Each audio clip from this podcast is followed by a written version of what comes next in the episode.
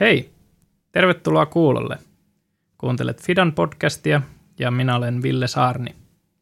Tuuraan taas jälleen kerran Katjaa, joka ei päässyt tekemään tätä haastattelua, mutta tämä on ihan mieleistä hommaa mulle varsinkin tänään, kun täällä on mun hyvä työkaveri haastateltavana. Tervetuloa sinä Urmas. Kiitos, kiitos. Miten sun päivä mennyt? No oikein hyvin, vaikka vähän tällainen harmaa ja sateinen päivä, mutta täällähän on niin hyvä olla täällä Fidan toimistolla, niin ei ole mitään valittamista. Yes. Sä toimit Fidassa kehitysyhteistyön asiantuntijana ja sun äh, pääsääntöiset tehtävät liittyy Pohjois-Koreaan ja Balkanin alueelle ja lapsen oikeuksiin. Onko ymmärtänyt oikein? Kyllä vain. Joo. Voidaan mennä suoraan aiheeseen ja ensimmäinen kysymys mulla olisikin, että mistä me oikein puhutaan, kun yleensä puhutaan lapsen oikeuksista? Mitä se tarkoittaa? No joo, siinä tota, no, puhutaan, mä sanoisin ihan, että puhutaan lapsen arvosta, koska lapset on suurin kärsivä, suurin yksittäinen kärsivä ihmisryhmä maailmassa ja, ja, ja he on niin kuin itse puolustuskyvyttömiä, niin he tarvitsevat sinne niin kuin tukea ja jotain konkreettista. Ja tähän on tullut sitten ää, lapsen oikeuksien sopimus ja se on kaikkia alle 18-vuotiaita lapsia koskeva ihmisoikeussopimus. Ja, ja tota, tämän juuret on siis, no itse asiassa toisen maailmansodan jälkeen alettiin miettimään, että miten voitaisiin näitä kun silloin tapahtui niin paljon ihmisoikeusrikkomuksia. Ja tietysti aina kun on mikä tahansa katastrofi tai, tai mikä ta, mitä tahansa tapahtuu, jossa tulee paljon kärsimystä, niin lapset on yleensä siellä niin kuin se suurin kärsivä ryhmä. Ja, tota, ja täytyy miettiä jotain, että miten saataisiin niin ehkäistyä näitä katastrofeja ja, ja tota, sitä kärsimystä, niin sitten tuli tämä lasten oikeuksien julistus vuonna 1959, mutta sitten haluttiin jotain vielä, vielä niin kuin parempaa tai konkreettisempaa ja sitten vuonna 1989 YK sitten laati tämän tai tuli voimaan tämä lapsen oikeuksien sopimus, jonka nyt sitten on allekirjoittanut kaikki muut maat paitsi Yhdysvallat toistaiseksi. Ja, ja se on semmoinen, että se niin kuin velvoittaa kuitenkin ää, ihan eri tavalla, että siinä on niin kuin juridisesti se velvoittaa kaikkia valtioita, jotka sitä on, sen on allekirjoittanut, niin,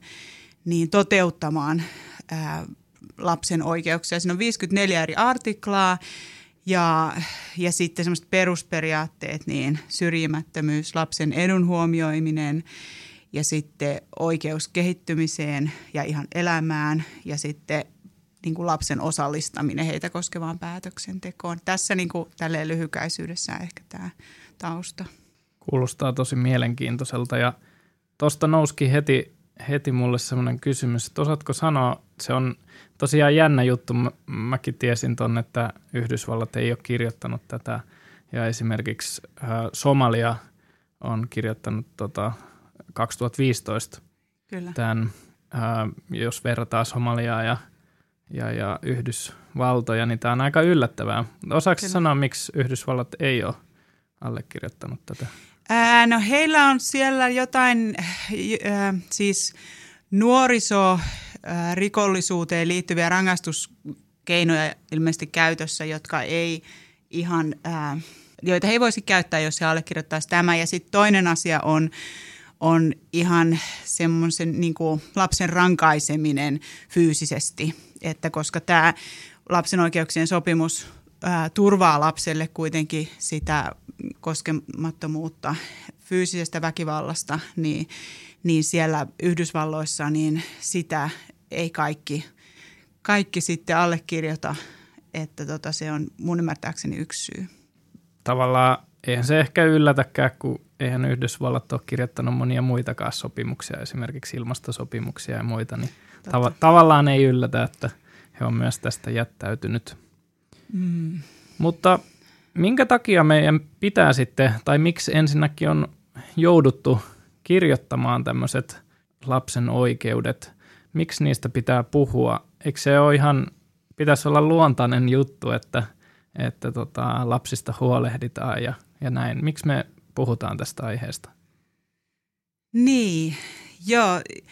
Totta kai niin kuin me täällä ajatellaan, sanotaan Suomi on siinä mielessä onnellinen maa kuitenkin näissä vielä, että meillä täällä on lapsella tietynlainen arvo ja, ja meidän niin kuin arvopohja on sellainen. Täällä toki joka ikisessä maassa on lapsen oikeuksien niin kuin, rikkomista. Myös Suomessa tapahtuu paljon. Ja, ja niin kuin, mutta mä sanoisin vielä, että Suomessa kuitenkin on monia sitten verrattuna moniin kehitysmaihin niin kuitenkin kohtalaisen hyvin asiat. Ja, ja että kehitysmaissa näitä rikkomuksia tapahtuu vielä paljon paljon enemmän. Ja tota, kuitenkin suurin osa maailman väestöstä asuu kehitysmaissa ja sitten siellä kehitysmaissa vielä väestörakenne on sellainen, että niin kuin noin kolmasosa väestössä on, on lapsia. Joten kuitenkin maailmassa on hirveän, hirveän lapset on niin kuin iso määrä, iso ihmisryhmä. Ja, ja tämä maailma nyt vaan pyörii aika paljon niin kuin vahvempien ehdoilla.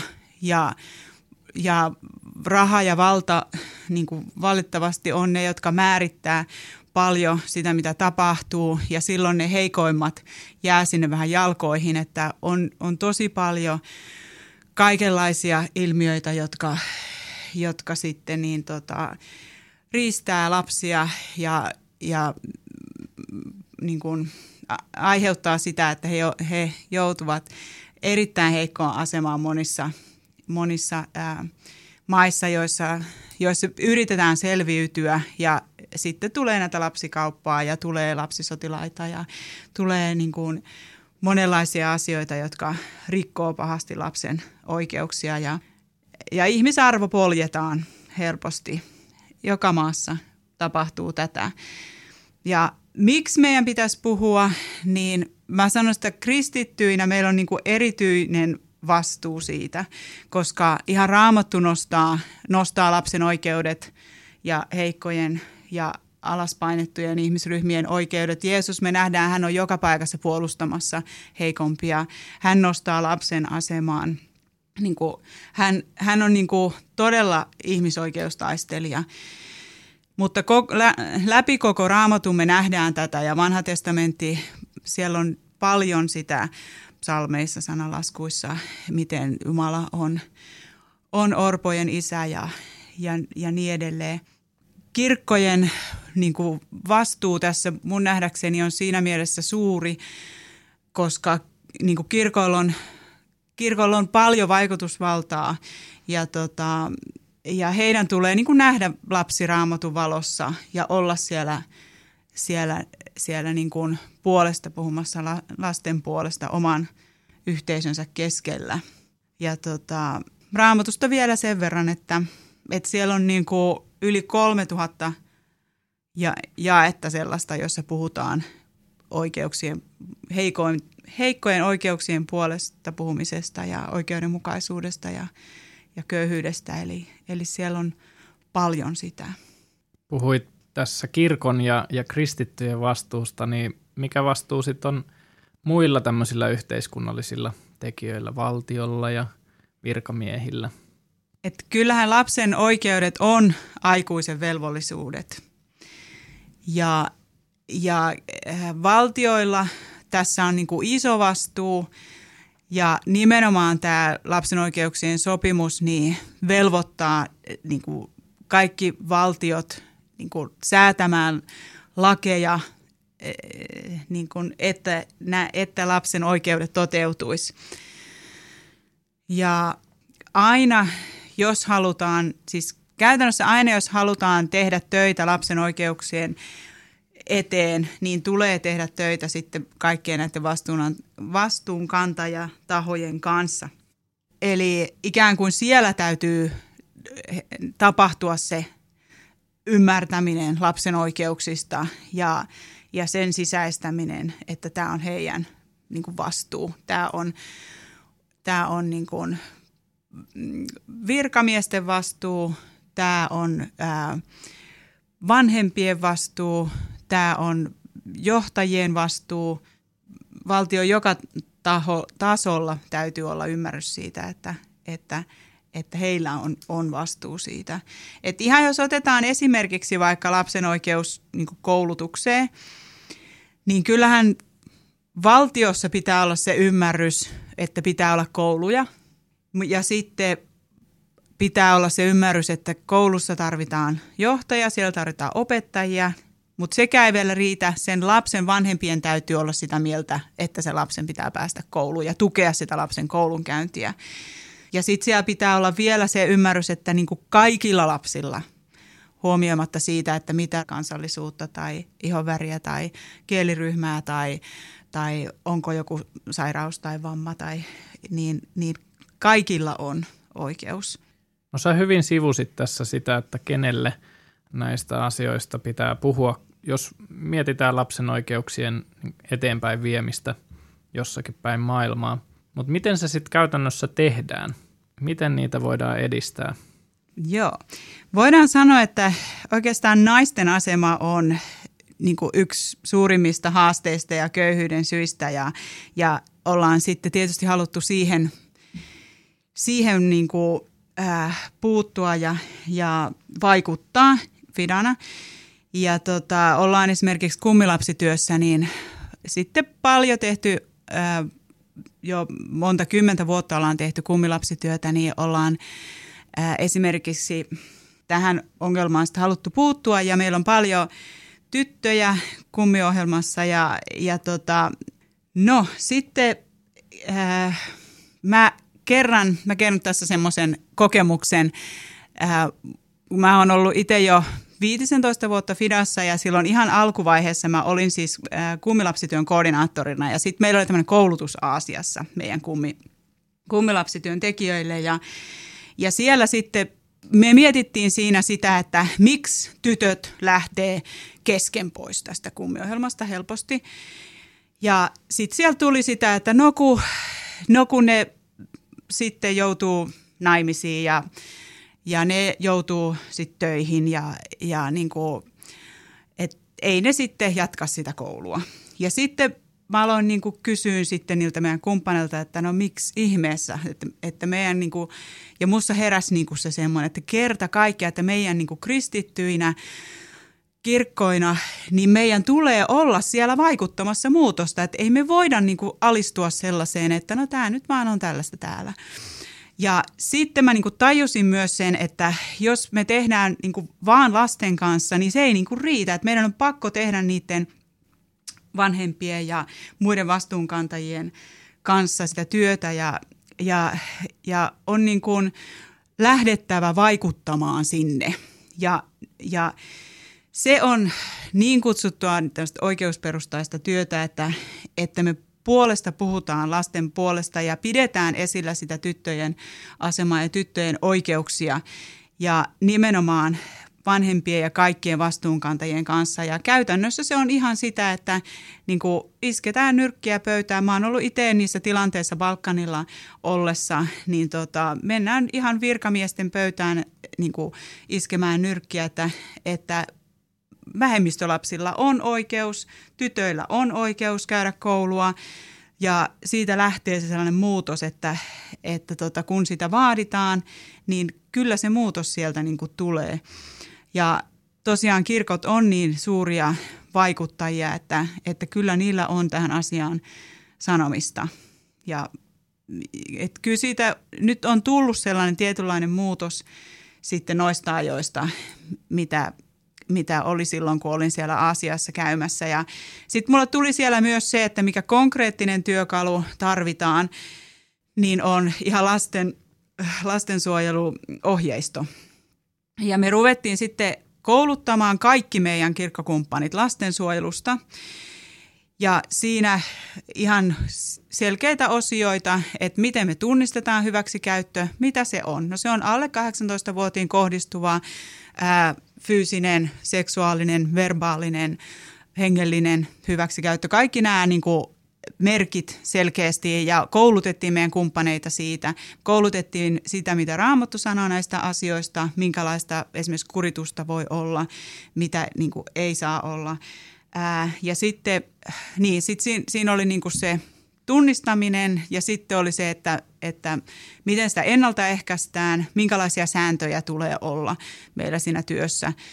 Ja sitten kolmas osio, että miten siihen puututaan. Ja nämä oli tosi hyviä koulutuksia. Kaikki meidän kumppanit laati myös sitten ohjeistot itselleen.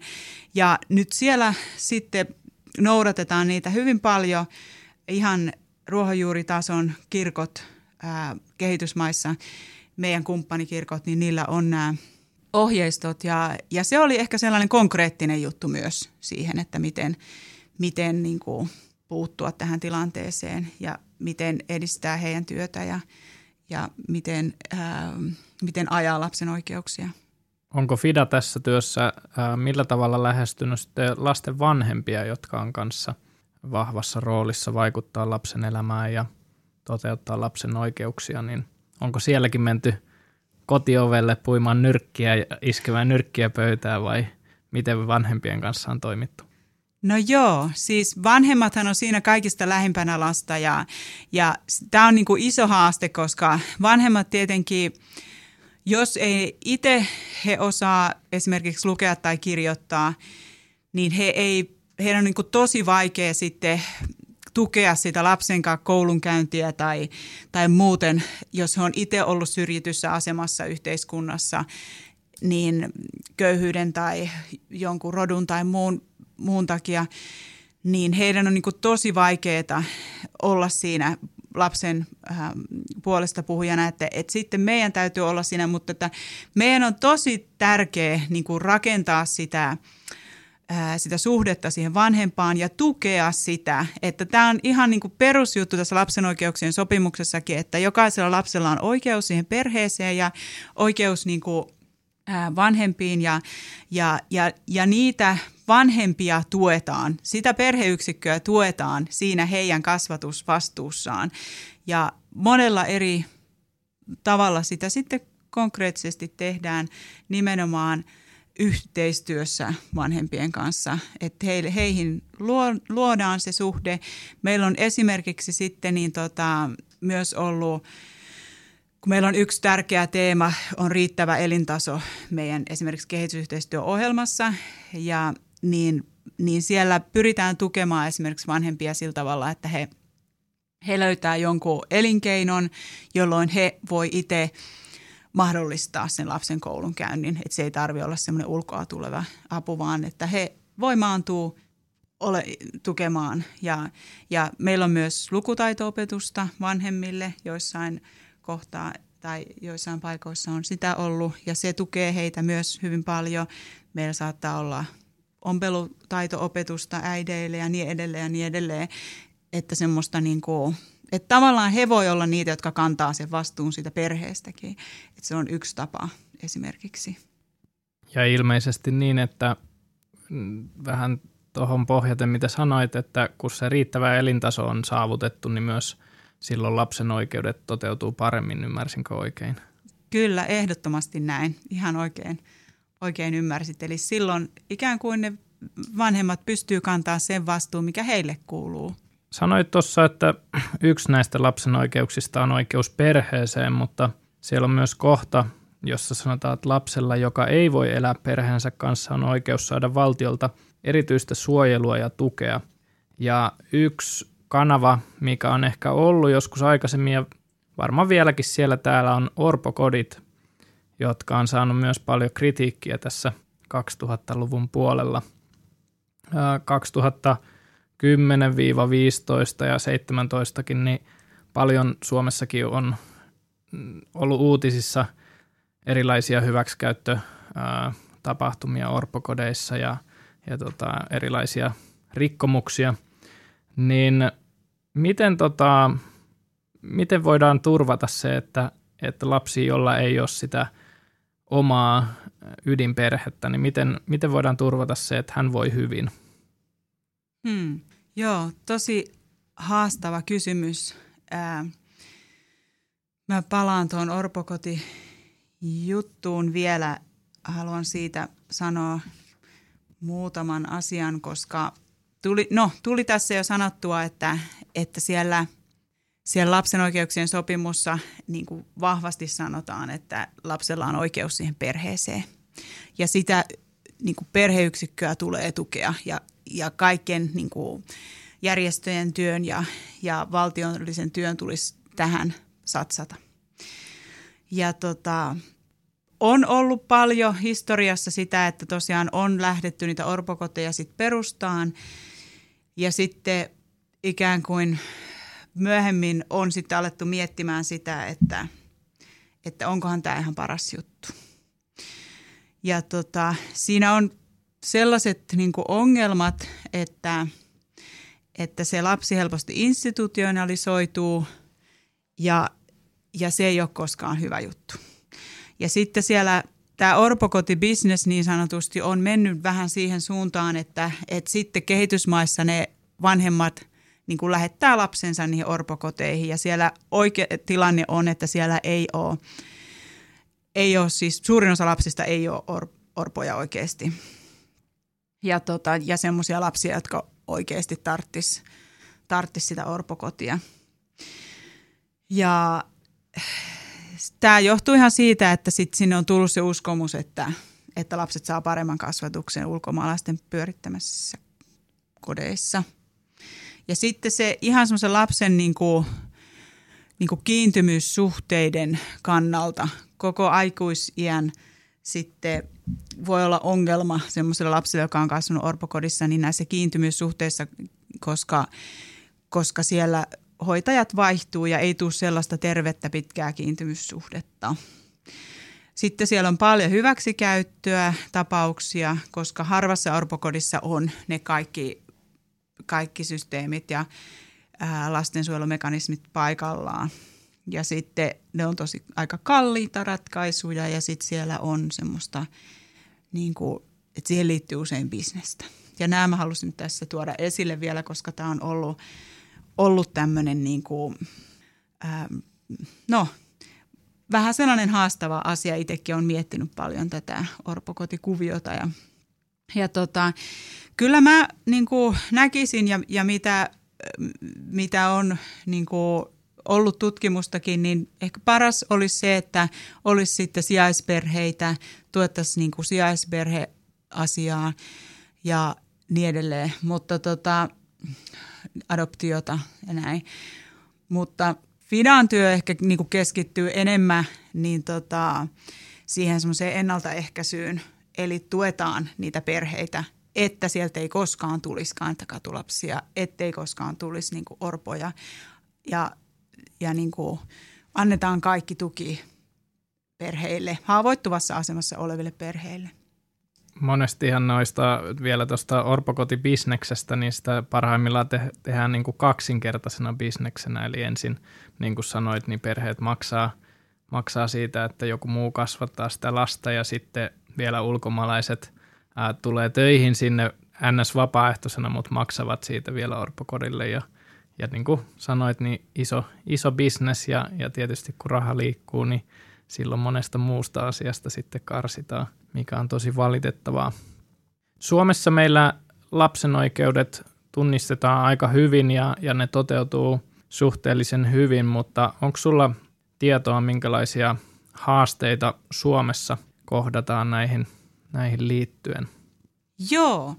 Tosiaan Suomihan allekirjoitti tuon sopimuksen niin kuin ensimmäisten joukossa silloin vuonna 1990 ja, ja mä haluan ensin sanoa, että tässä on tapahtunut paljon hyvää sen jälkeen, että, että on tilastojen välissä on, valossa on kuritusväkivalta vähentynyt ja päihteiden käyttö lähinnä alkoholia ja tupakan.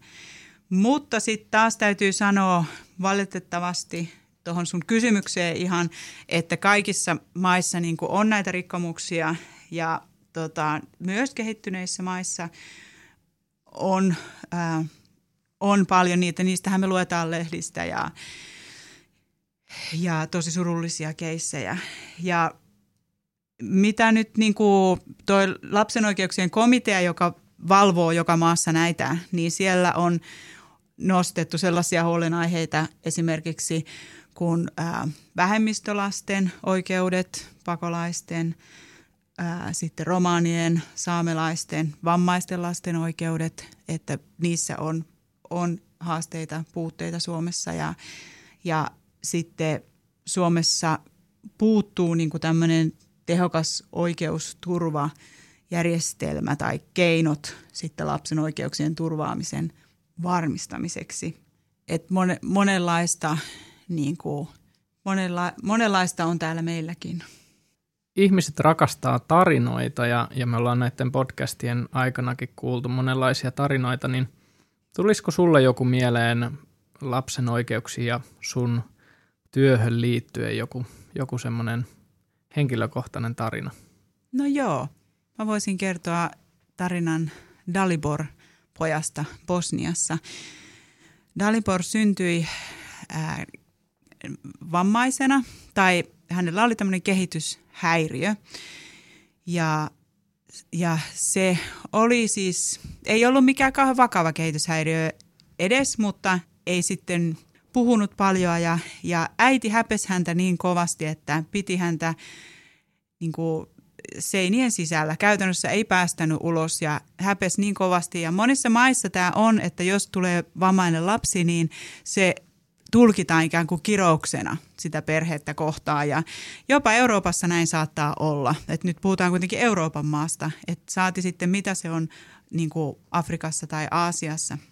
Ja tota, Dalibor, niin ei tosiaan puhunut sanaakaan ja eli siellä seinien sisällä ja lopulta sitten lastensuojeluviranomaiset ottivat hänet huostaan ja hän joutui lastenkotiin, jossa hän sitten niin kuin, ei saanut tarvittavaa huomiota, mutta sitten, sitten hän pääsi kuitenkin Fidan kummilapsi työn piiriin ja, ja sitten alettiin taistelemaan Daliborin oikeuksista ja, ja sen työn niin kuin piirissä Dalibor äh, sai kokea olevansa rakastettu ja, ja sai sitä huomiota ja, ja hän tota, mä oon tavannut häntä muutaman kerran, niin hän on nyt ihan niin kuin erilainen poika, että hän puhuu jo ja aina kun on joku kummilasten tapaaminen tai muu, niin hän osallistuu siellä niiden toistenlaisten joukossa siihen. Ja se on niin kuin ihana nähdä ja se ilo ja riemu, mikä hänellä on.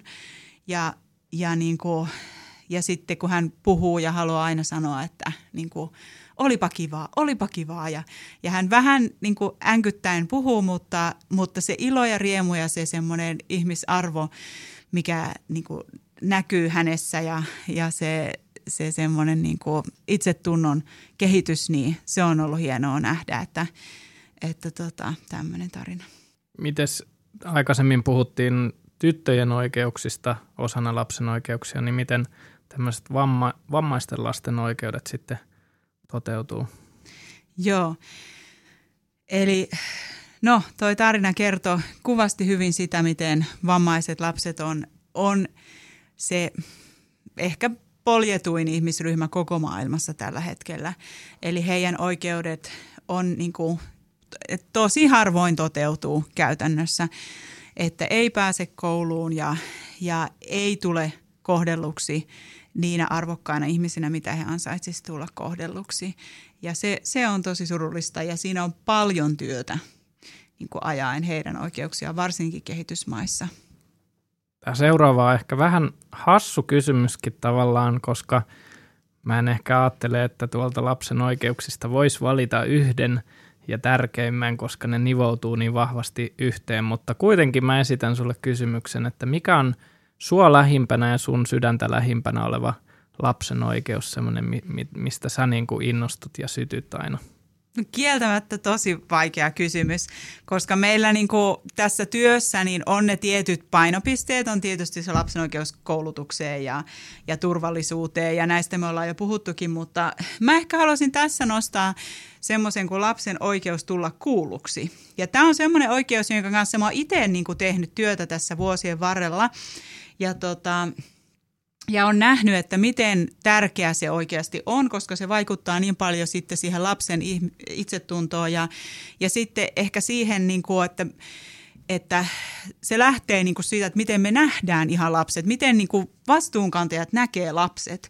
Et esimerkkinä tähän sellainen tarina, kun mä menin, menin sinne Balkanille ja mä olin siellä alueellisessa kummilapsityössä ja sitten mä halusin äh, ihan siinä alussa heti niin, niin haastatella kaikki meidän lapset, jotka oli siinä kummilapsityössä sen piirissä, noin 300 lasta. Ja sitten me pidettiin semmoisia semmoisia sessioita siellä. Ja sitten joku meidän niistä kirkkokumppaneista oli sitä mieltä, että – että no eihän tässä nyt ole mitään järkeä kysyä näiltä lapsilta niin kuin tällaisia kysymyksiä, että mitä mieltä ne nyt on tästä työstä tai, tai kummilapsiohjelmasta tai kummeista tai mistä, että miksi ihmeessä me nyt niiden mielipidettä kysyttäisiin, että nehän on lapsia.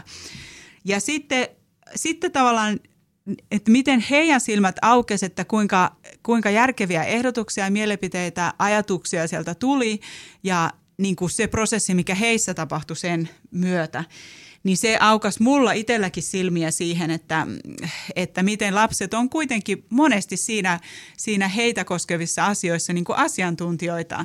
Että toki sitten sen, sen mukaisesti, että minkä, mikä se on se ikä, mutta kuitenkin niin sitten tämän seurauksena meillä on, on muodostettu Balkanillakin ja muuallakin Fidan kohteissa niin tämmöisiä lapsen oikeuksien komiteoita, mikä tarkoittaa sitä, että ne lapset tai teinit siellä niin kokoontuu säännöllisin väliajoin ja, ja keskustelee ympäristöstä ja yhteisöstä ja, ja siitä näkökulmasta, että mitä siellä voisi olla korjattavaa. Ja just juttelin, kun viimeksi kävin esimerkiksi Albaniassa, niin juttelin siellä yhden näistä lapsen oikeuksien komitean puheenjohtajista kanssa ja, ja, ja tämmöinen oikein niin kuin napakka tyttö.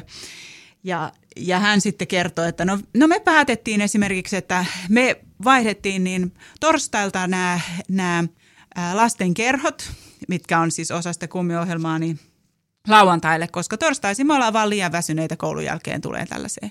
Ja, ja se on niin hyvä esimerkki siitä, että, että mitä siellä niin kuin, mitä siellä tapahtuu. Ja, ja tota, tämä on myös niin kuin siinä mielessä mun mielestä tosi tärkeä tämä oikeus, että koska tässä kasvatetaan tulevaisuuden päättäjiä, tulevaisuuden vastuunkantajia ja niitä ihmisiä, jotka, joiden me toivotaan olevan aktiivisia niin kuin osallistujia tulevaisuudessa päätöksentekoon ja yhteiskunnan, yhteiskunnassa muutenkin, niin, niin sitten meidän tulisi nähdä heidät nyt jo sellaisina – ja, ja musta on ollut niin kuin ilo nähdä tätä, että miten tätä on tapahtunut näissä yhteisöissä, että, että nyt jo niin kuin kasvatetaan lapsia tämmöiseen johtajuuteen.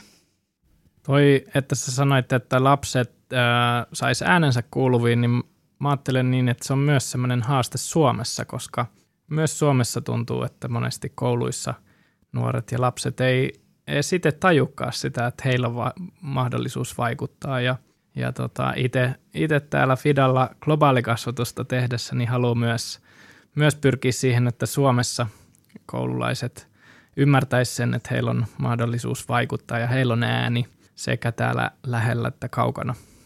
Kiitos Sina tosi paljon mielenkiintoisesta haastattelusta ja mä haluan toivottaa kaikkea hyvää sulle. Kiitos. Kiitos.